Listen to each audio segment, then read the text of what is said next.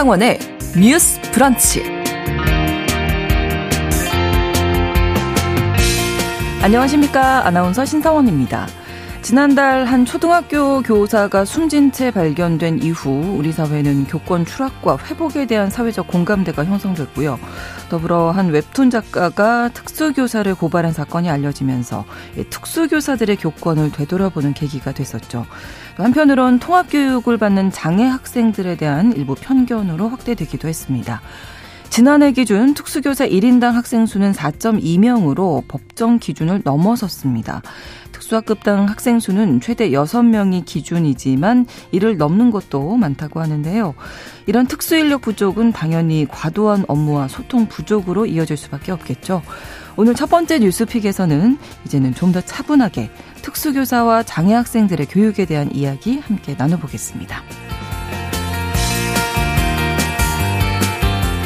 이번 여름 전 세계는 기상이변으로 몸살을 앓았습니다. 폭염과 산불, 폭우가 곳곳에서 이어졌고요. 우리나라도 역시 올해 발생한 온열 질환자가 2,100여 명, 추정 사망자는 29명으로 2019년 이후 가장 많았습니다.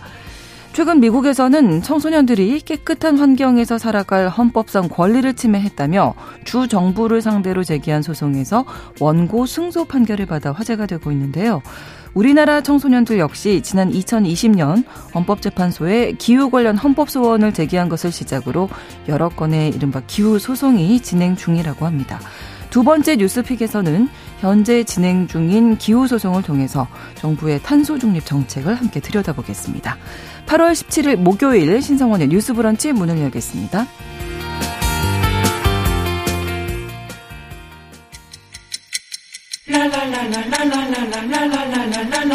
듣고 공감하고 진단합니다. 우리 사회를 바라보는 새로운 시선. 신성원의 뉴스 브런치 뉴스 픽. 뉴스 브런치 청취자 여러분과 함께 소통하며 만들어갑니다. 실시간으로 유튜브로 생방송 보실 수 있고요. 의견도 기다리고 있습니다. 짧은 문자 50원, 긴 문자 100원이 드는 샵 9730, 우물정 9730번 누르시고 문자 보내실 수 있고요. 또 라디오와 콩 앱으로도 많이 참여해 주시기 바랍니다. 목요일의 뉴스픽 이슬기 기자 조성실 시사평론가 두 분과 함께하겠습니다. 어서 오세요. 반갑습니다. 네, 반갑습니다. 자, 오늘 첫 번째 뉴스픽 교권 회복에 대한 이야기 나눠볼 텐데 그 중에서도 이제 특수교사에 대한 이야기 집중해 보겠습니다. 자, 일단은 교육부가 교권 침해 관련해서 다양한 방안을 내놓고 있는데 이슬기 기자님 좀 정리해 주실까요?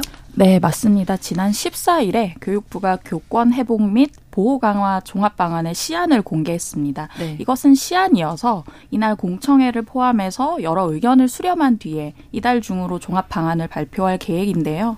먼저는 이제 교사에 대한 무분별한 아동학대 고소가 문제가 됐었는데 네. 고의나 중대 과실이 없을 때는 교사에게 아동학대 면책권을 부여하겠다 고 얘기를 했고요. 네. 뿐만 아니라 이제 교원의 생활 지도에 대해서 뭐 경찰 조사나 수사가 들어갈 때 네. 수사 개시 전에 교육청 의견을 의무적으로 청취하도록 하겠다라는 방안도 있었습니다.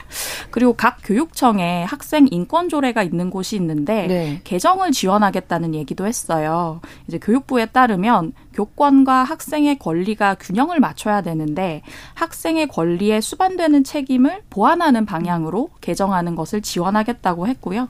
그리고 뉴스픽에서 자주 다뤘었는데 그 교권 침해로 학생이 전학이나 퇴학 이상의 조치를 받게 되면 네. 생기부에 기재하는 안도 추진할 계획입니다. 어, 이뿐만 아니라 지난 10일에는 당정이 학교 민원 창구 일원화 체계 도입을 발표를 했어요. 네. 말씀드리자면 이제 학부모 민원을 교장 직속의 민원 대응팀에서 전담하게 하겠다는 거고요. 박대출 국민의힘 정책위의장의 발언에 따르면 민원 대응팀은 교감과 행정실장 그리고 학교 비정규직인 교육 공무직 등 다섯 명 내외로 구성하겠다라고 음. 해서 이에 대해서 이제 학교 비정규직 노조 측이 이제 힘없는 학교 비정규직 노동자들에게 음. 책임을 전가하는 것 아니냐는 네. 기자회견을 어제 열기도 했습니다. 그렇군요. 이 방안들에 대해서는 어떻게 평가하시는지 두 분. 네. 네, 우선은 지금 굉장히 논란이 되고 있기 때문에 일정 부분 사회적 합의를 이룰 수 있는 음. 방안이 이제 나와야 하는 것은 맞고요. 네. 네 다만 어, 이번 사안에서 크게 논란이 됐던 게 초등 저학년들의 이슈와 네. 그다음에 특수학급 그렇죠. 또는 이제 특수교육 대상자들을 지도하는 음. 특수교사의 교육권 그리고 교육 노동 환경에 대해서 많이 논란이 됐었거든요. 네. 근데 이번에 이제 특수교육 대상자들을 지도하는 것에 대한 이제 고시가 포함은 됐습니다만 어 제가 느끼기에는 사실상 좀 선언적인 어떤 문구 등에 좀 그쳐 있다라고 음. 판단이 됩니다. 예를 네. 들면 학교의 장에게 예를 어, 이런 협력을 할 수 있도록 노력해야 하는 것, 네. 뭐 이런 어떤 학교 장에게 의무를 더 부과하기는 했는데 아무래도 현행법이 없이 고시 단위에서는 네. 이것을 의무화하거나 또 면책할 수는 없습니다. 그래서 이제 학부모의 어떤 협의가 있어야만 지도를 할 수 있는 현실이 이제 개선될 수 있는 여지는 사실 좀 많이 담보되지 못한 아니었다는 부분이 좀 아쉽고요. 네. 왜냐하면 특수교사들의 경우에 지금 굉장히 많은 부분 부분 이제 교육 활동 침해 행위를 겪고 있다. 음. 그리고 이른바 특히 이제 잡, 공격성이 있는 자폐 아동 등의 경우에 도전적 행동이라고 불리는 이제 네. 행위를 어떻게 지도할 것인가가 문제가 많이 되고 있는데 그렇죠. 이제 현장 교사들이 많이 호소하고 있는 부분은 어 정당한 그리고 좀 빠른 조기 지도와 개입을 통해서 음. 악화시키지 않고 개선될 수 있는 여지가 있는 학생들도 음. 이제 현장에서 사실 이전 혹은 또 여러 가지 사회적 뭐 상황의 변화 속에서 네. 이제 지도할 수 있는 범위에 이제 어, 축소가 좀 이루어지다 보니까 시간이 지나면서 방어적인 행동밖에 교사들이 할 수 없다는 음. 것에 대해서 좀 한계를 많이 호소해 왔거든요. 네, 네. 그래서 이 부분에 대해서는 이제 최종적인 안이 나올 때 좀 더 우리가 주목을 해야 할 것 같고요. 그리고 보통 초중등 교육법이 가장 메인적인 이슈로 좀 다뤄지다 보니까 네. 그렇게 되면 유아교육법의 대상을 받는 이제 유치원 교사들이나 그리고 이제 특수교육 대상자들에 대해서는 아무래도 이제 주요한 이슈로 다뤄지기가 어렵습니다. 네. 그래서 지난달 여러 가지 가지 이제 기자회견 등에서 질의를 하면서 이제 추가적으로 특수 교원 그리고 유치원의 교사들에 대한 안도 좀 보충해서 더 발표를 하겠다라고는 좀 예고하고 있는 상황이거든요. 네. 그래서 이번 안을 가지고 이렇게 완전 확정안으로 좀 보기는 어렵다는 점 그렇죠. 말씀드리고 싶습니다. 좀 더 구체적인 명시되는 점이 필요하다. 그렇다면 지금 현재 특수학급의 현황을 좀 알아봐야 되겠는데요. 열악한 환경이 어느 정도인지. 네, 일단 지난해 전체 특수교육 대상 학생 수가 10만 3천여 명 정도 됩니다. 네. 이 가운데 특수학교나 특수교육지원센터가 아닌 일반 학교에 다니는 학생이 7만 5천여 명으로 72.8%예요. 이 중에 1만 7,514명, 그러니까 16.9%가 일반 학급, 통합학급에 음. 다니고 있습니다. 네. 나머지는 이제 특수학급에서 교과 수업을 받고 일부 수업만 일반 학급에서 받는 아. 형태를 하고 있거든요. 네.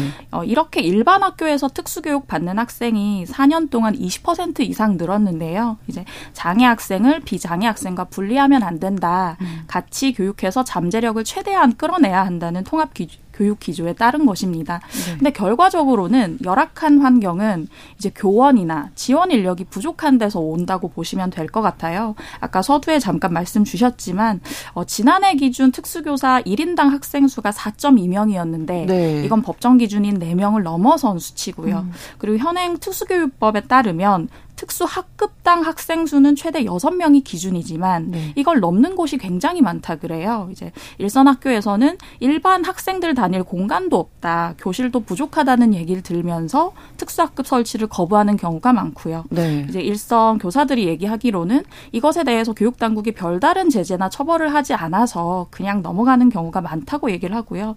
그리고 특수교사뿐만 아니라 이제 교 내에 계시는 사회복무 요원 같은 음. 지원 인력이 있는데 네. 이분 이분들이 전국 특수학급 수 3만 6천여 개의 절반 정도, 1만 5천여 명 정도밖에 되지 않아서 음. 실질적 도움을 받기가 너무 어렵다는 얘기들을 하고 계십니다.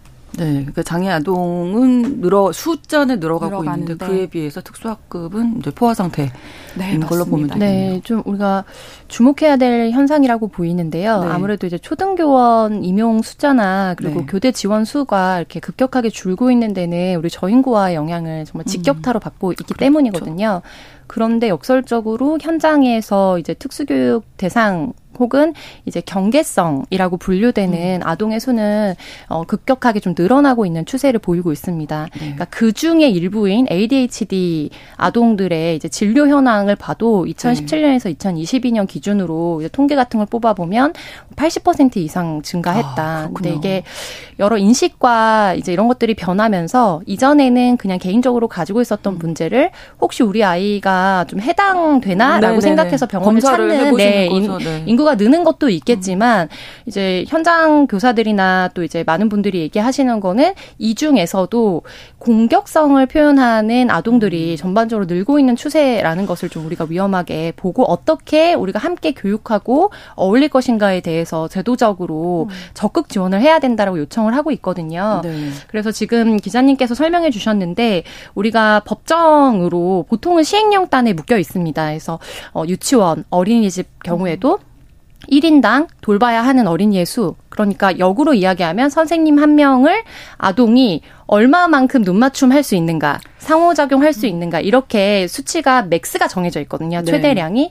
그래서 특수교원 같은 경우에는 이제 4대1 정도의 기준으로 우리가 기준점을 잡고는 있습니다만, 이게 좀 통계 허점인 것 같아요. 4.2명으로 잡혀도 이 중에 60, 70%의 인력은 그 외에 뭐 현장 업무 이외에 음. 뭐 서류 업무를 하신다든지 지원 업무를 하신다든지, 그래서 전적으로 사실 전임해서 아동들과 상호작용을 하며 지도를 일상적으로 해야 되는 일에 전업하시는 분들이 아닌 거죠. 네, 네. 그렇게 치자면 현장에서 이제 겪게 되는 어려움이 훨씬 더 크다고 볼 수 있고요.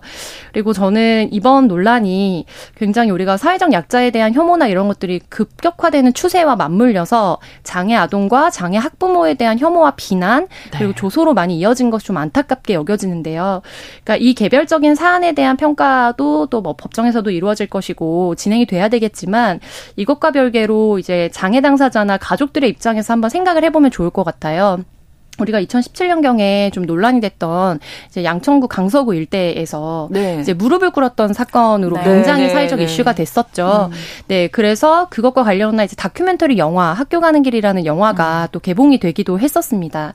그래서 특수 학교가 들어오는 건 집값이 떨어지기 때문에 반대하고 그리고 특수 학급이 개설되는 건 이제 공간은 정해져 있는데 그러면은 특수 교육의 대상자가 아닌 이제 일반 아동들의 경우에 교육권이 침해되기 때문에 반대하고 통합 교육을 하게 되면 통합 교육이라고 하면 한 교실에서 아이들과 어울리는 겁니다. 그렇죠. 그렇게 되면 우리 애가 피해를 볼 수 있기 때문에 혹은 이제 선생님들이 또 지도해야 될 일들이 음. 많아지기 때문에 이제 반대를 하는. 근데 저는 저도 학부모 입장이기 때문에 이것이 단순히 학부모 개인의 문제라고 생각하지는 않고요. 근데 그렇게 생각할 수밖에 없도록 하는 구조 속에 좀 우리가 놓여 음. 있다는 거죠. 음. 네, 네. 그래서 전국에 이제 국내 대학의 특수교육과가 국립대에도 많이 설립이 되어 있지 않은 게 좀 문제로 지적이 되고 있는데 있는데 네. 한 37개소 정 7개 교 정도에 있다고 해요. 그렇군요. 최소한 2, 30명 정도는 정원이 되겠죠. 그렇죠. 그런데 교원 임용 수는 또 줄고 있습니다. 전년 대비 학생 수는 늘어나는데 교원 수는 음. 전반적으로 이제 뭐 교육 인구가 줄어들면서 네. 그 통계에 맞춰서 줄고 있고요. 그렇게 되면 사실 교원으로 양성을 해도 이 전문 인력들이 이제 안정적으로 일할 수 있는 음. 일자리가 사실 없는 겁니다. 그러네요. 그래서 현장에서는 인력이 부족한데 어, 사명감을 가지고 또 전문적인 교육과 수련을 받은 인력은 일할 음. 곳을 적절하게 찾지, 찾지 못하는 이 비매칭되고 있는 구조가 음. 사실 예산과 어떤 제도적인 면에서 개선이 돼야 이제 우리가 어떻게 보면 하나의 로망처럼 그렸던 이상한 우영, 이상한 변호사 우영우와 같이 우리의 다름을 인식하고 같이 어울릴 수 있는 사회가 될 수 있는 거죠. 그런데 이제 그 드라마가 굉장히 흥행했을 때 음. 이제 당사자 가족들은 오히려 좀 좌절하셨다고 생각하거든요. 네. 네, 많이들 얘기하시거든요. 음. 왜냐하면 특별한 재능이 있어야 그리고 네, 사회적으로 네. 엘리트 직군에 소속될 수 있어야 호평을 받고 음. 이제 수용받을 수 있고 어 이해는 잘하는 게 뭐예요라고 했을 때 아무것도 잘하는 게 없는데요라고 말을 할 수밖에 없는 현실에서 음. 오히려 좌절감을 느낀다. 그래서 이제 우리 우리가 인식적인 변화도 필요하고요. 그렇죠. 무엇보다 제도적인 변화가 필요합니다. 일단 그 특수교육과 자체도 많이 개설돼 있지 않고, 네. 예, 얼핏 생각하기에 이제 통합학급이나 특수학급이 되면 사실 인력이 더 선생님 한 분으로는 네네. 네. 사실 안 될 것 같다는 네. 생각이 들거든요. 그래서 이제 느린 학습자 같은 경우에 교육청 차원에서 네. 별도로 전담 인력을 지원해 주고 매칭해 주는 네, 네. 서비스들이 있거든요. 네. 그래서 이제 통합학급으로 어, 운영을 해야 한다는 거는 전 세계적인 국제적인 기준이기도 하고요. 그래서 우리가 그런 방향으로 가려면 좀 선언적인 차원에서 음. 어, 진행해서는 안 되고 그렇죠. 실질적으로 각 학급별로 그러면 어떻게 인력을 지원할 것인가에 대한 논의도 좀 같이 발맞춰서 이루어져야 음. 한다고 봐요. 현재 국회에도 특수교원에 대한 이제 교사 대비 학생 수의 수를 줄이는 관련된 법 개정안이 최소 두 개 이상 지금 계류가 되어 있거든요. 예. 1대 3 혹은 1대 2 정도로 줄이고 그다음에 이제 통합학급을 운영할 경우에 관련해서 반드시 지원 인력을 같이 음. 지원하도록 하는 형태의 법안이 이제 시행령이 잘 변하지 않으니까 상위 법령인 법령 개정안으로도 좀 올라와 음. 있는 상황입니다. 그렇군요. 그래서 이제 인력 배치의 지혜가 좀 필요한 부분입니다. 네. 네 인력 배치 부분을 좀 말씀드리면 네. 아까 말씀드린 것처럼 이제 교내 사회복무 요원 같은 분들이 도 도와줄 수 있는데 사실 특수교육 아동 같은 경우는 거의 1대1로 눈 맞춤이 필요한 상황이에요. 그렇죠. 근데 음. 그분들이 특수학급 수의 절반에 불과하고 또한 음. 특수교육 활동 지원사라는 분들이 있는데 이분들 숫자도 절대적으로 부족해서 일선 어떤 학교에서는 학부모에게 개인적으로 활동 지원사를 데려와라라고도 아. 얘기를 아. 해서 네. 그렇다고 하면 공교육을 믿고 학교에 갔던 학부모가 누구에게 의지를 해야 하나라는 얘기도 나오기도 했었습니다. 네. 그래서 이런 이야기를 하다 보면 이제 아까도 언급 해 주셨는데 장애아동 혐오로 번진다는 게 정말 너무나 안타까운 그런 현실인데요. 음, 뭐 여러 가지 얘기들이 나오고 있죠. 네. 음. 이제 이번 논란이 결국에는 너무나 이제 누군가의 삶이고 사실 어떤 개인의 문제는 아니거든요. 네. 왜냐하면 이게 유명인이기 때문에 언론에 좀 보도가 크게 됐고 음. 좀 많은 감론을박이 붙었지 현장에서 많이 이루어지고 있는 어떤 네. 각자의 입장이 있는 다툼이고 쟁점 사회적 쟁점이 되는 거죠. 그래서 이 인구가 사실 성인 세대가 됐을 때 우리가 급격하게 마주하게 될 또 사회적인 또 다른 이슈들을 사실 우리가 이미 이 상황들은 전 예고를 하고 있다고 봅니다. 그렇죠. 그렇다면 어떻게 우리가 이것을 개선할 것인가에 초점을 맞추고 좀 음. 논의를 해나가야 되는데 우선 저는 이제 이것이 학교 현장에서뿐만 아니라 이제 이것을 들으시는 청취자분들이나 혹은 저조차도 사실 우리가 장애 인구에 대한 접촉점이 너무 없는 채로 살아가고 있다는 게 가장 큰 문제인 것 같아요. 음, 네. 주변에 보시면은 이제 아무래도 뭐 어, 물리적인 장애가 있으신 예를 들면 휠체어를 이용해 음. 하신다거나 이런 분들을 보는 경우도 적고요. 그리고 정서적 장애나 어떤 인지 발달에 어려움을 겪고 있는 당사자를 미디어가 아닌 현장에서 만나는 일이 거의 없으실 거라고 그, 생각이 들어요. 그렇죠. 네, 네. 네. 왜냐하면 계속해서 우리가 분리 교육을 음. 하고 그리고 특 특수 학교로 보내고 그 이후에는 사실은 일반 이제 사업장이나 일반 대중교통이나 이런 데를 이용하기보다는 네, 시설로 또 편입되는 경우들이 많기 때문인데요. 음. 그러면 이 이야기는 무슨 얘기냐면 방금 말씀해 주셨던 이제 지원 인력, 공익근무 요원들이 이제 인력으로 지원이 되더라도요. 네. 사실 특수 교육에 대한 기본적인 이해와 수련이 없으면 음. 그렇죠. 지원하기가 어렵습니다. 그렇죠. 네, 그러면 훨씬 네, 더 네. 어려움이 또 발생을 음, 해요. 그럴 수 있겠죠. 근데 이것은 음. 그 현장에 이제 지원되는 인력에 대해서는 당연히 전문적인 교육과 수련이 이루어져야 되는 음. 거고 그렇지 않고 저 통합 교육을 좀 얘기하기 위해서는 그러니까 일반 당사자들 예, 그래서 우리가 초등교육부터 시작해서 네. 장애에 대한 통합적인 인식과 교육이 좀 이루어져야 된다. 근데 그 부분에 있어서 장애 통합에 대한 인식 개선은 사실상 뭐 거의 이루어지지 않는다고 좀 볼 수 있을 것 같거든요. 네. 그래서 이제 EBS에서도 이런 사회적 공방이 이루어지는 가운데 이제 EBS에서 제작하는 프로그램에 출연하는 음. 자폐를 가진 아동 캐릭터를 좀 네, 개발해서 네. 출연시킨 것을 보도자료를 냈더라고요. 크게 이슈는 아, 안 돼서 음. 아쉬웠습니다만 그래서 좀 그런 것들을 통해서 우리 자라나는 어린이들 그리고 학부모들과 이제는 학부모가 될 여지가 없는 분들도 많이 선택하신 분들 많이 계시잖아요. 그렇죠. 예, 네, 그래서 이모 삼촌들의 마음으로 어떻게 우리가 음. 이 문제를 좀 고민할 것인가에 대해서 좀 연결점을 만드는 노력도 필요한 것으로 보입니다. 그러다 보니까 이제 이런 이슈들이 나왔을 때 분리교육 네. 해야 된다. 당연히 해야 되는 거 아니야? 이렇게 생각하시죠. 통합교육을 이러 그러니까 문제가 생기는 거 아니야? 뭐 이런 식으로 접근이 돼서 이 부분에 대한 이야기도 좀 나눠주셨으면 좋겠어요. 네, 결국은 인프라가 없다 보니까 음. 아까 말씀하신 것처럼 이제 사회복무 요원도 어떤 지원 인력으로서의 어떤 교육을 받지 못한 상황이고, 음. 근데 그나마도 인력이 부족하고 이런 상황에서 통학학급에서 수업을 받더라도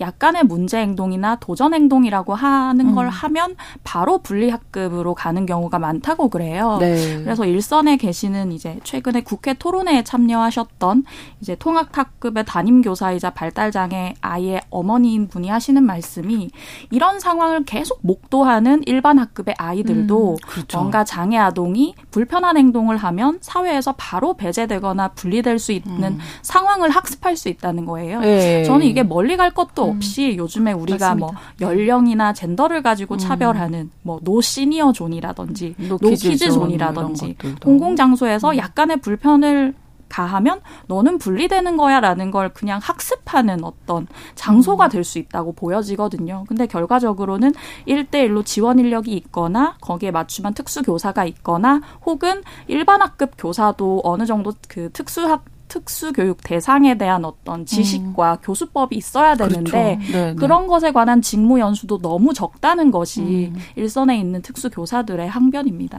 그러면 다른 나라에서는 어떻게 돼 있나요? 장애 학생과 특수교사에 대한 환경이? 네, 다른 나라는 그런 얘기들 많이 하시잖아요. 이제 한국에서 장애아 키우기가 너무 어려워서 음. 이민 간다는 말씀을 네. 많이 하시는데 미국 사례를 보면 특수학급의 전담 교사와 별개로 모든 일반 학급에도 장애 학생이 있든 없든 학생 수에 음. 비례해서 특수 교사를 둡니다. 네. 예를 들면 뭐 ADHD가 있는 학생일 그렇죠. 수도 있고 경계성 지능을 음. 가진 학생일 수도 있기 때문에 장애 학생 유무와 상관없이 예방적인 지원을 한다는 거고요.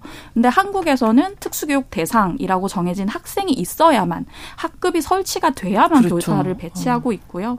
그리고 아까 한국 같은 경우는 지난해 기준으로 특수교육 대상 학생의 70% 정도가 일반 학교에서 수업을 받는다고 말씀드렸는데 네네. 네. 미국 같은 경우는 좀 옛날 자료긴 합니다만 2016년 기준으로 특수교육 대상 장애 학생의 94.7%가 일반 학교의 학급에서 공부를 아, 같이 통합 그렇군요. 교육을 하고 있는 상황이고요. 네.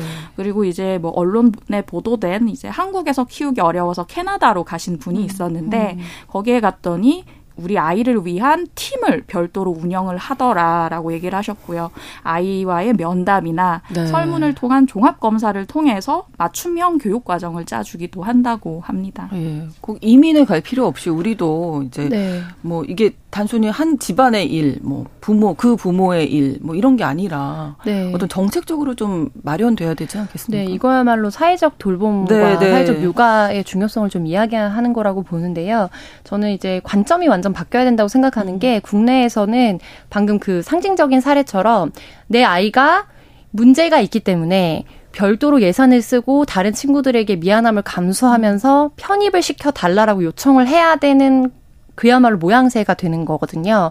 근데 이제 대전제가 누군가를 위한 시혜적인 것이 아니라 우리 누구도 장애를 언제든지 그렇죠. 생애 주기에 따라서 사고를 입든 질병을 통해서든 입을 수 있고 네. 그리고 이 다양성이 아우러질 때 우리 사회의 여러 가지 생산성이나 미래 비전이 더 굳건해지고 발전적 방향으로 갈 수 있다라는 전제 속에서 사실 정책이 그렇죠. 이루어지는 겁니다. 네, 네, 네. 네, 소수를 음. 위해서 특별히 시혜를 해주는 예, 차원으로 예. 보지는 않거든요. 그래서 그런 전제 속에서 정책을 좀 설계할 필요가 있다는 거. 그래서 워낙 현재 지금 여러 가지 또 사무관 교육부 사무관 관련된 징계건도 지금 논란이 되면서 이제 그것을 비판하고 비난하는 언론은 많이 나오고 있기 때문에 저는 역설적으로 그 반대 입장에 대해서 좀 항변을 음. 해보고 싶어요. 그 행동을 잘했다 이런 것이 아니라 그렇다면 왜 국내에 있는 부모들이 자, 자녀의 장애를 조기 인지하거나 인정하지 못하고 네. 계속해서 비과학적인 방법에 음. 맹신하고 어, 호도될 수밖에 없는가. 네, 네. 근데 이제 이 부분에 있어서는 이 아이가 앞으로 살아갈 미래가 너무 암담하고 인정하는 순간 이 사회에서 낙오된다라는 것이 음. 너무나 우리에게 강렬하게 강하게 좀 각인되어 있기 때문이라는 생각이 많이 들거든요. 그야말로 우리 아이가 분리되는 것이 네네. 네. 지금 내가 분리를 인정하면 이 아이는 영원히 이 사회에서 음. 도태된다는 것이 부모를 키워보신 아이를 키워보신 부모분들은 굉장히 지금 공감을 음. 하실 거예요. 그래서 이런 전제가 바뀌어야 한다. 네. 그래서 저는 한 가지 이번에 들어가진 않았지만 우리가 반드시 사회적 공방을 이뤄서라도 좀 논의를 했으면 하는 거는 네. 특별히 특수교육 대상자뿐만 아니고요. 공격적 행동을 일으키는 아동의 교육권에 있어서 그러니까 면책권을 주는 거는 오히려 비인격적인 행동에 대해서도 면책을 줄 수 있기 때문에 이게 감론을박이 되게 심하거든요. 네. 문제를 발생할 수 있습니다. 근데 이제 공격 행동을 했을 때 치료를 권유하고 몇 차례 이상 지속돼서 치료를 받지 않으면 사실 일정 부분 교육권이나 혹은 부모에 대해서 네. 이제 교육을 다시 의무화시켜서 좀 제지를 하는 방식으로 음. 치료를 전제하는 거. 근데 지금 어, 네, 그런 부분에 대한 논의가 필요하다고 봅니다. 네, 저희가 잠시 후 2부에서 계속 이어가겠습니다. 11시 30분부터 일부 지역에서 해당 지역 방송 보내드리겠습니다.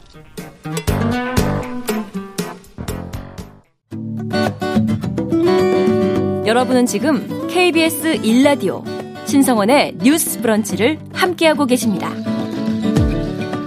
누구나 교육받을 권리는 있는 거니까요. 예, 말씀 듣다 보니까 통합적으로 교육하는 어떤 인식이 우리의 인식이 전체적으로 바뀌어야 될 것 같다 이런 생각이 드는데요. 더 하실 말씀 있으신 거죠? 네, 이슬기 기자님. 네, 계속해서 이제 특수교사 증원 얘기를 조금 네, 더 네. 강조를 드리고 싶은데 우리가 생각하는 것보다 특수교사분들이 하시는 일이 정말 많으세요. 그래서 네. 그분들이 뭐라고 하시냐면 나는 특수교육 학생을 가르치는 교육자이자 그리고 일반 학급 교사나 다른 학생들에게 이 학생의 특 특성을 알리고 음. 관련 행정을 아. 다 해야 하는 코디네이터의 역할도 아, 하셔야 그러네요. 된다는 거예요. 근데 보통은 보면 학교에 한 분 정도 특수교육 대상 음. 학 교사가 계시다 보니까 음. 이분이 모든 역할을 수행하다 보면 번아웃이 올 수밖에 없는 상황이고 그렇죠. 그러다 보니 그 학교에 속한 교사 개인의 노력에 따라서 특수교육의 질이 너무나도 달라지는 상황이 계속 이어지고 있는데 이것 때문이라도 우리가 이제 좀 견고한 음. 시스템 구축에 나서야 된다고 보고요. 네. 그래서 지금 이제 법 법정으로는 4명당 1명인데 4.2대 1인데 음. 사실 현장에서는 2대 1까지 가야 된다고 네. 얘기를 하고 계세요. 네, 근데 네, 네. 1차적으로는 4대 1은 맞춰 줘야 된다고 생각을 음. 하고요. 그리고 이제 특수 교육 전반에 대한 어떤 지식과 훈련이 돼 있는 특수 교육 실무사도 제도화를 네. 하셔야 되고 그리고 특수 교육 지원 센터라고 해서 이제 이 일반 학교의 특수학급을 지원하는 센터가 있는데 여기에 대한 운영 지원도 좀 더 제도화를 열심히 해야 된다는 말씀을 드리고 싶습니다. 네. 특수교육 교사 인력 부족 이 부분 그리고 전체적인 장애에 대한 인식 자체도 바뀌어야 된다는 부분 지적해 주셨습니다.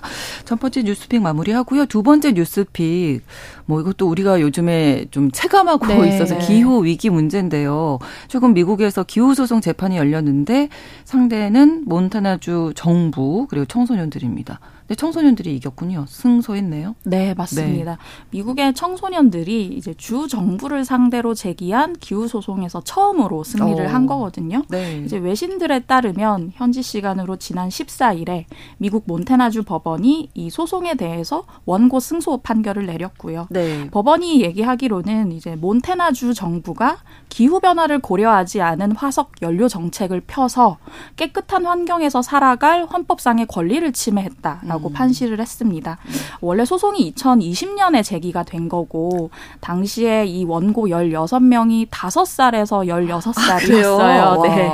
였는데 어. 이제 주 정부가 뭐 석탄이나 천연가스 생산 같은 이런 프로젝트를 허용하면서 기후 위기를 심화시켰다라는 음. 이유로 소송을 제기를 했습니다. 이제 이번 사건을 담당했던 판사가 얘기하기로 이제 주 정부의 화석 연료 개발이 시민들의 권리를 침해했다라고 얘기를 했 했고요. 몬테나주가 미국에서도 알려진 이제 석탄이나 석유, 음. 가스의 주요 생산지예요. 뭐 연료 운송에 필요한 파이프라인이나 여러 기반을 갖추고 있고요.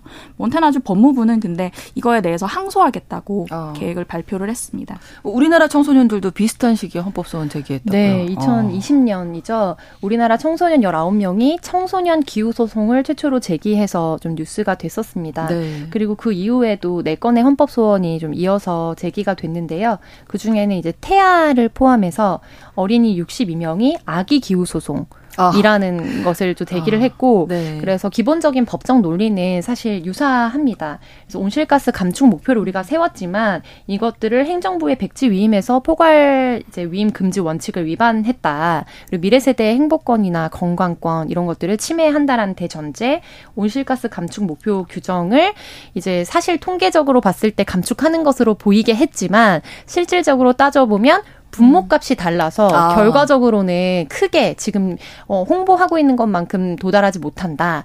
그리고 뭐 또 그 외 여러 가지는 이제 현 정부가 네. 또 세운 목표치가 음. 미래에 많이 이제 뒤로 밀어놓고 사실 상징적으로 아주 최소한만을 설정해서 음. 결국엔 미래 세대에게 책임을 전가하고 네. 있다. 뭐 이런 명분으로 헌법소원을 제기한 바 있고요. 네. 이와 관련해서 아직 소송이 뭐 판결이 나거나 한 건 아니고 아시다시피 굉장히 꽤 오래 걸리는 소송입니다. 그렇죠. 근데 이렇게 이제 어 한번 이제 접수가 되면 그 이외 이외 여러 기관들로부터 의견서를 받도록 하고 있어요. 그래서 국가인권위원회에 관련해서 이 첫 번째 기후 소송을 했던 청소년들이 네. 이제 발표한 보도 자료에 따르면 국가인권위원회에서 이 안건과 관련해서 아홉 명인데 좀 그 중에 일곱 명이 실제로 이 법리에 이제 음. 찬성 의견을 표명해서 이것이 네. 헌재에도 전달된 것으로 알려져 있습니다. 그렇군요. 소송 이후에도 그 정부 차원에서는 이제 계속 탄소 중립 관련된 네. 뭐 계획 목표를 세우잖아요. 이게 잘 진행이 되고 있나요? 네, 지난 4월에 저희 뉴스픽에서도 말씀드린 바가 있는데 네. 탄녹위라고 하죠. 탄소중립 녹색성장위원회가 4월에 제1차 국가 탄소중립 녹색성장 기본계획을 확정을 했습니다. 네. 2030년까지 2018년 대비 온실가스를 40% 감축하겠다는 목표였고요. 근데 이게 그 아까 조평론가님께서 말씀하셨던 것처럼 연도별 감축 목표가 약간 논란이 됐었어요. 음. 2023년에서 2027년까지는 이제 4 4천만 톤 정도를 줄이도록 돼 있고 네. 2028년에서 2030년은 1억 4천만 톤 정도를 줄이도록 돼 있는데 온실가스를 줄여야 할 총 목표 가운데 75%가 윤석열 정부 임기 이후 3년에 집중돼 있다라고 음. 하면서 미래의 부담을 전가하는 거 아니냐라는 얘기가 있었는데요. 네. 이후 또 탄노기의 행보를 보면 지난 6월 22일에 올해 두 번째로 전체 회의를 열었습니다. 그때 발표한 내용이 2030년까지 기후 기후테크 산업에 민관 합동으로 145조 원까지 규모를 이제 음. 투자를 하겠다는 거였거든요. 기후테크라고 하면 뭐 여러 가지가 있는데 뭐 탄소나 에너지, 환경, 농식품, 기후 관측 및 적응에 관한 기업에 투자를 하겠다는 거고요. 네. 이 관련 유니콘 기업, 이제 기업 가치가 1조 원 이상인 기업을 유니콘 기업이라고 하잖아요. 네. 여기를 이제 10개 육성하겠다는 얘기도 했었고요. 음. 뿐만 아니라 이날에 이제 제3차 국가 기후 위기 적응 강화 대책을 의결했는데 여기서 가장 중요한 얘기는 저희가 다뤘었던 그 기후 위기 취약 계층에 대한 실태 조사를 최초로 실시하겠다라는 걸 확정을 했습니다. 네. 이 계획이 문제 있다면서 이제 헌법소원 제기한 거에 조평론가께서 네, 네. 참여를 하신 거군요. 네. 네. 그 지난 7월 6일 탈핵 법률가 모임인 해바라기와 그리고 네. 시민단체 정치하는 엄마들이 함께 다섯 번째 기후 소송을 제기했는데요. 네, 네. 저도 이제 원고의 일원으로 음. 집단 소송에 참여를 했고 이 기본적인 전제는 2030년까지 우리가 35%를 줄이도록 했는데 이 목표가 사실 구체적으로 따져 보면 어, 탄소 중립 계획의 법적 목표에 미달한다. 음. 그래서 결국에 이게 미래 세대의 생명권, 건강권, 평등권 그리고 환경권을 침해한다는 겁니다.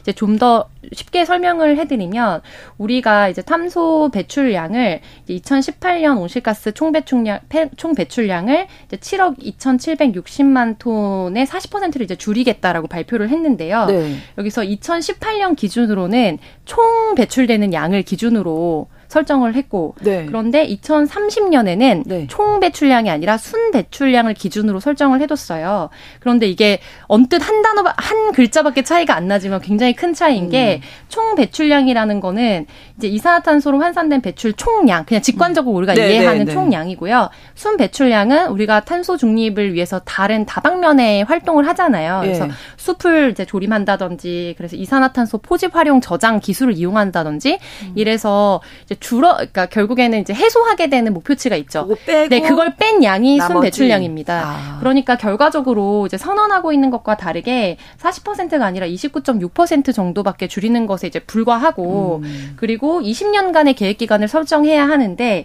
2031년 이후에는 사실 연도별이나 부문별 목표가 설정되어 있지 않거든요. 네. 그래서 이런 부분들 그리고 탄소 예산이라고 해서 쓸 수 있는 탄소의 양을 우리가 예산의 개념으로 설정을 해두는데 네. 이런 부분도 2000 2024년도에는 1.5도씨, 음. 2028년도에는 1.7도씨를 설정해서 이제 기준보다 훨씬 더 목표량보다 초과된 양으로 설정하고 있다. 근데 이거는 그 제로섬 게임처럼 우리가 높게 설정해 놓으면은 결국에는 저쪽에서 미래 세대는 더 낮게 목표를 설정해야 되는데 그럼 그만큼 비용과 고통이 훨씬 더 많이 지출을 그렇죠. 해야 되는 반비례 관계에 있거든요. 네, 네. 그래서 이런 부분들과 관련해서 이제 헌법 소원이 제기된 상황이고 음. 5만 명 이상이 국민청원에 참여해서 이제 가동을 앞두고 있는 우리가 허가받은 이제 석탄 발전소를 운영 중지하도록 하는 이제 법안을 발의해 달라라는 게 음. 상임위에 지금 상정이 되어 있는데도 불구하고 좀 논의가 안 되고 있어요. 네. 그래서 오늘 오후 1시에 이제 정의당, 기본소득당, 민주당 의원들이 공동 발의한 관련 법안도 좀 공동 발의 기자회견이 국회에서 예정되어 있는 상황입니다. 네, 아무튼 뭐 우리가 체감하고 있습니다. 지금 이렇게 날이 네. 더울 수가 없어요. 기후위기 심각성 느끼고 있고 기후 불평등도 지금 뭐 문제가 되고 있는데 저희 시간이 많지 않아서 마무리 말씀 좀 부탁드릴게요. 정부, 기업, 소비자 우리 각자의 자리에서 어떤 노력이 필요할까요? 아, 여러 가지가 필요한데요. 일단은 그렇죠. 우리나라가 네. 선진국들에 비해서도 이제 기후 위기에 대한 음. 국가 적응 계획 자체는 빨리 수립했다는 지적들이 많아요. 2010년부터 했고. 근데 문제는 중앙 정부에서 지자체로 내 내려보내기만 하고 그 음. 지자체 상황에 맞는 특화적인 정책이 수립되지 못했다. 결과적으로는 지자체에서 기존에 하던 사업을 거기다 끼워 맞췄다라는 음. 지적이 있는데 이런 것에 대한 좀 숙의가 필요해 보이고요. 그렇습니다. 그리고 비단 환경의 문제뿐만 아니라 이게 ESG 경영이나 네, 그렇죠. 그리고 EU에서 지금 탄소 관련 비용을 적용을 하려고 하는 네. 움직임이 있기 때문에 네. 경제 문제로도 환원된다는 걸 우리가 좀 심각하게 생각해 봤으면 좋겠습니다. 네. 목요일에 뉴스픽 마치겠습니다. 이슬기 기자, 조성실 씨 시사평론가 두 분과 함께했습니다. 고맙습니다. 감사합니다. 신성원의 뉴스 브런치는 여러분과 함께합니다. 짧은 문자 50원, 긴 문자 100원이들은 9730. 무료인 콩앱과 일라디오 유튜브를 통해 참여해주세요.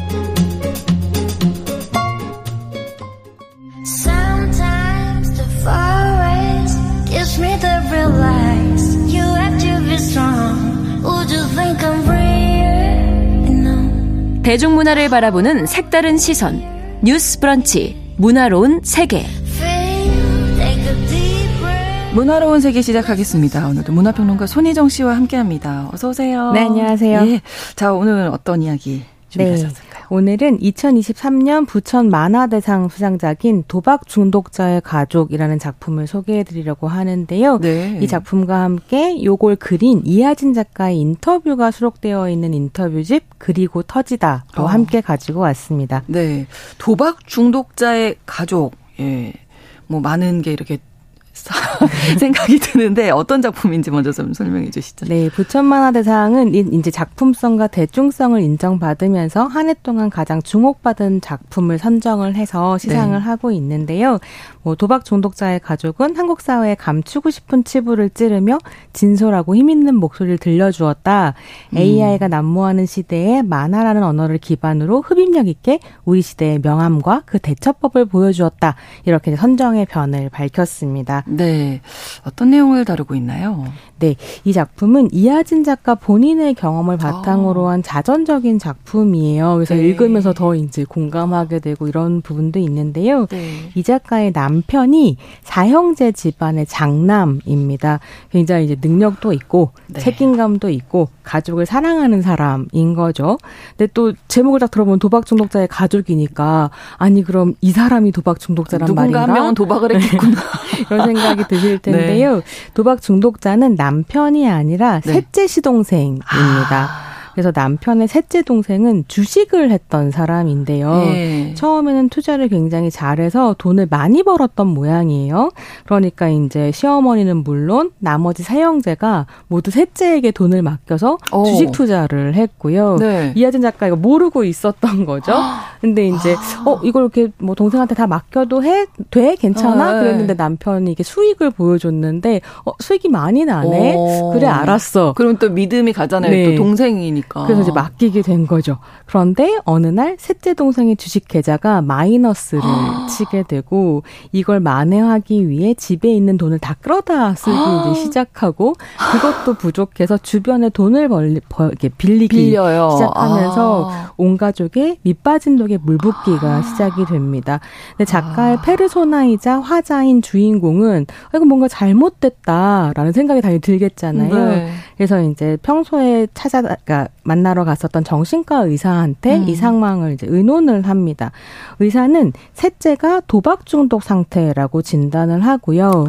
절대로 대신 돈을 갚아줘서는 안 된다. 네. 그리고 시어머니가 이제 셋째의 빚을 탕감하기 위해서 이제 막 돈을 또 붓고 있는데 네. 이 돈도 갚아주면 안 된다. 어. 이거는 이제 시어머니와 셋째 시동생이 해결할 문제다. 그렇죠. 이렇게 얘기를 하는 거죠. 어. 그리고 당신이 형수인데 형수로서 할 수 있는 일은 없으니 네. 당사자를 데리고 와야 된다. 네. 이런 얘기를 하는 거예요.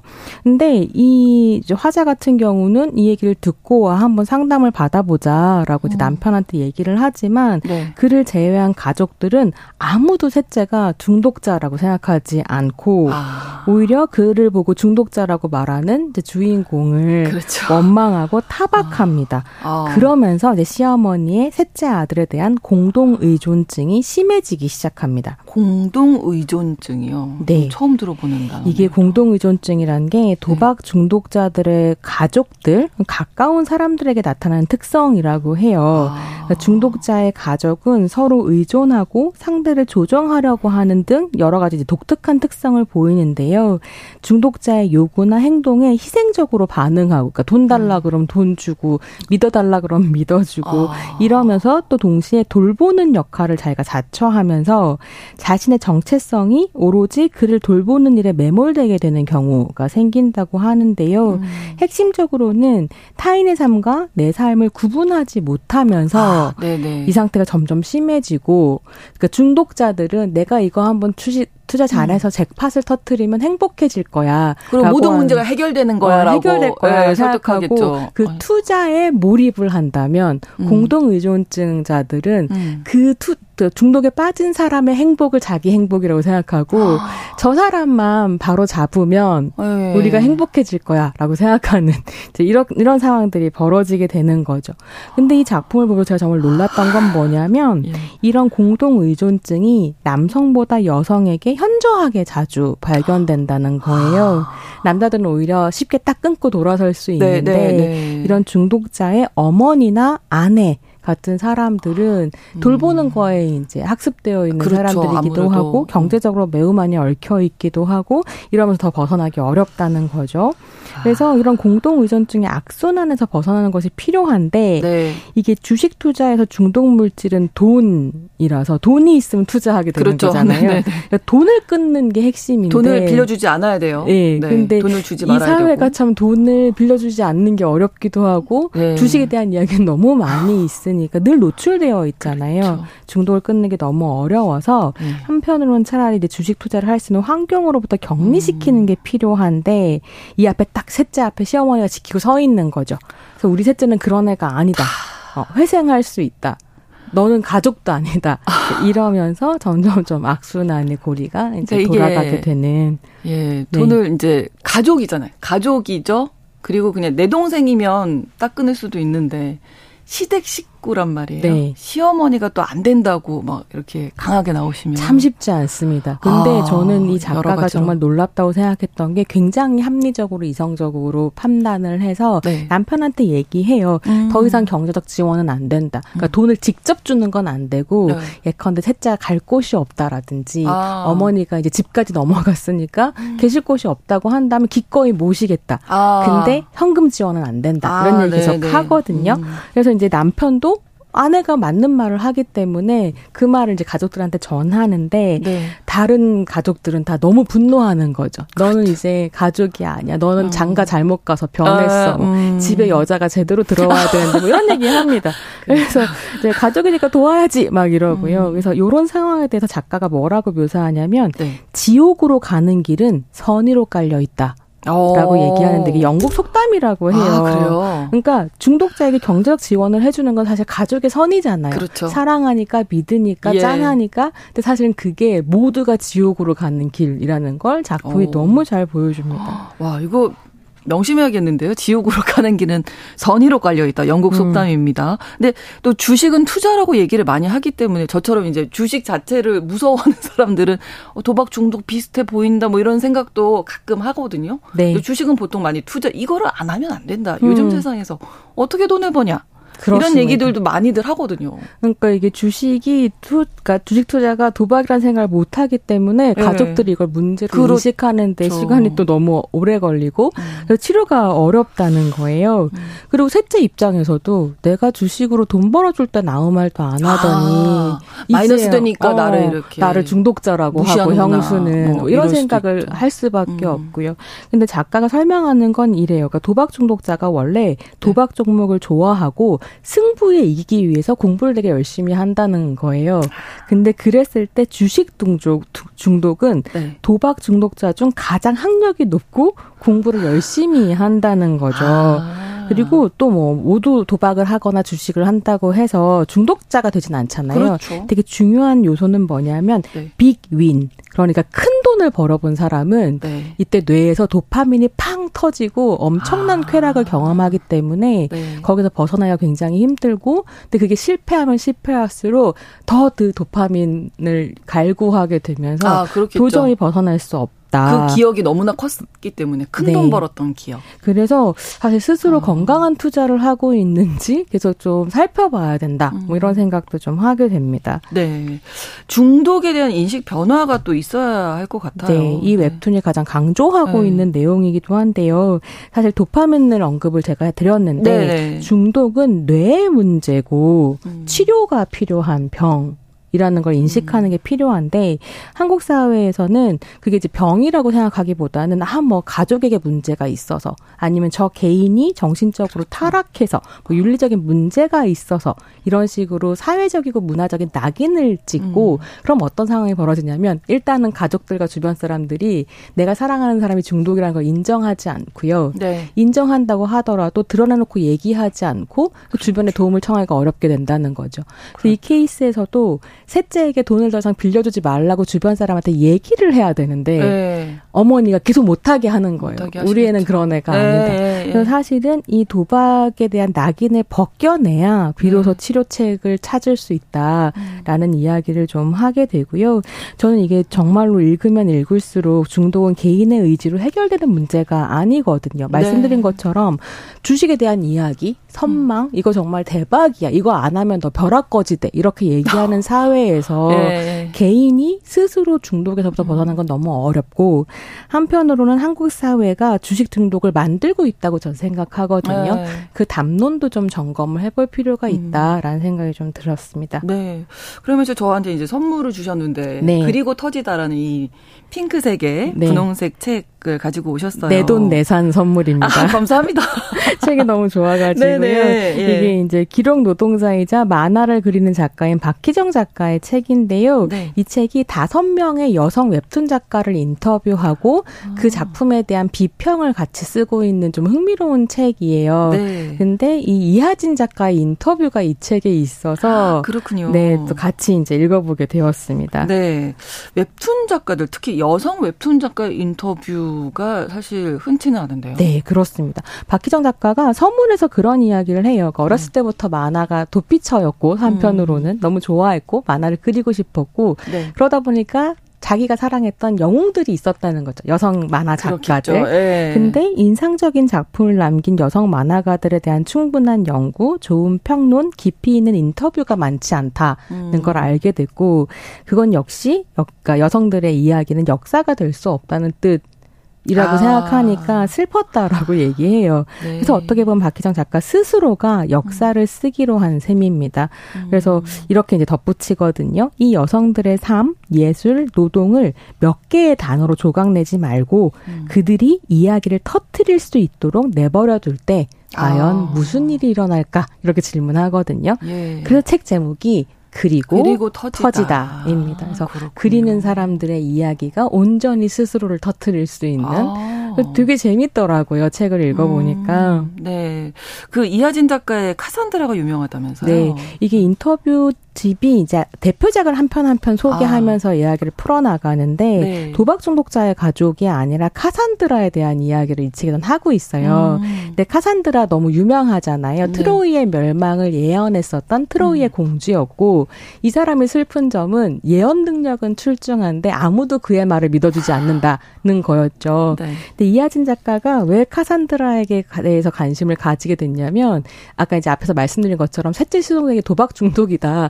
아무리 말을 해도 믿어주지 아무도 않아요. 믿어주지 않았다는 거예요. 음. 그래서 카산드라라는 인물에게 주목을 아. 하게 되고 이 만화 자체는 저도 이제 막 읽기 시작했는데요. 네. 그 트로이 전쟁을 일으켰었던 카산드라와 헬레나 공주의 미모 때문에 벌어진 이제 이야기인 거잖아요. 전쟁인 네. 거잖아요. 그래서 네. 카산드라와 헬레나를 네. 이제 두 주인공으로 내세워서 음. 이때까지는 남성 캐릭터들을 중심으로 펼쳐졌었던 트로이 전쟁이라고 하는 역사이자 신화를 아. 여성 캐릭터 관점에서 다시 풀어내는 거죠. 음. 그래서 굉장히 흥미로운 오, 부분이 있는 것 같고 같고 예. 저는 이게 되게 재미있었던 컨셉이 뭐냐면 전 아직 읽고 있는 중이라서 여기까지 못 갔는데 책에서 설명하는 걸 보면 이런 거예요.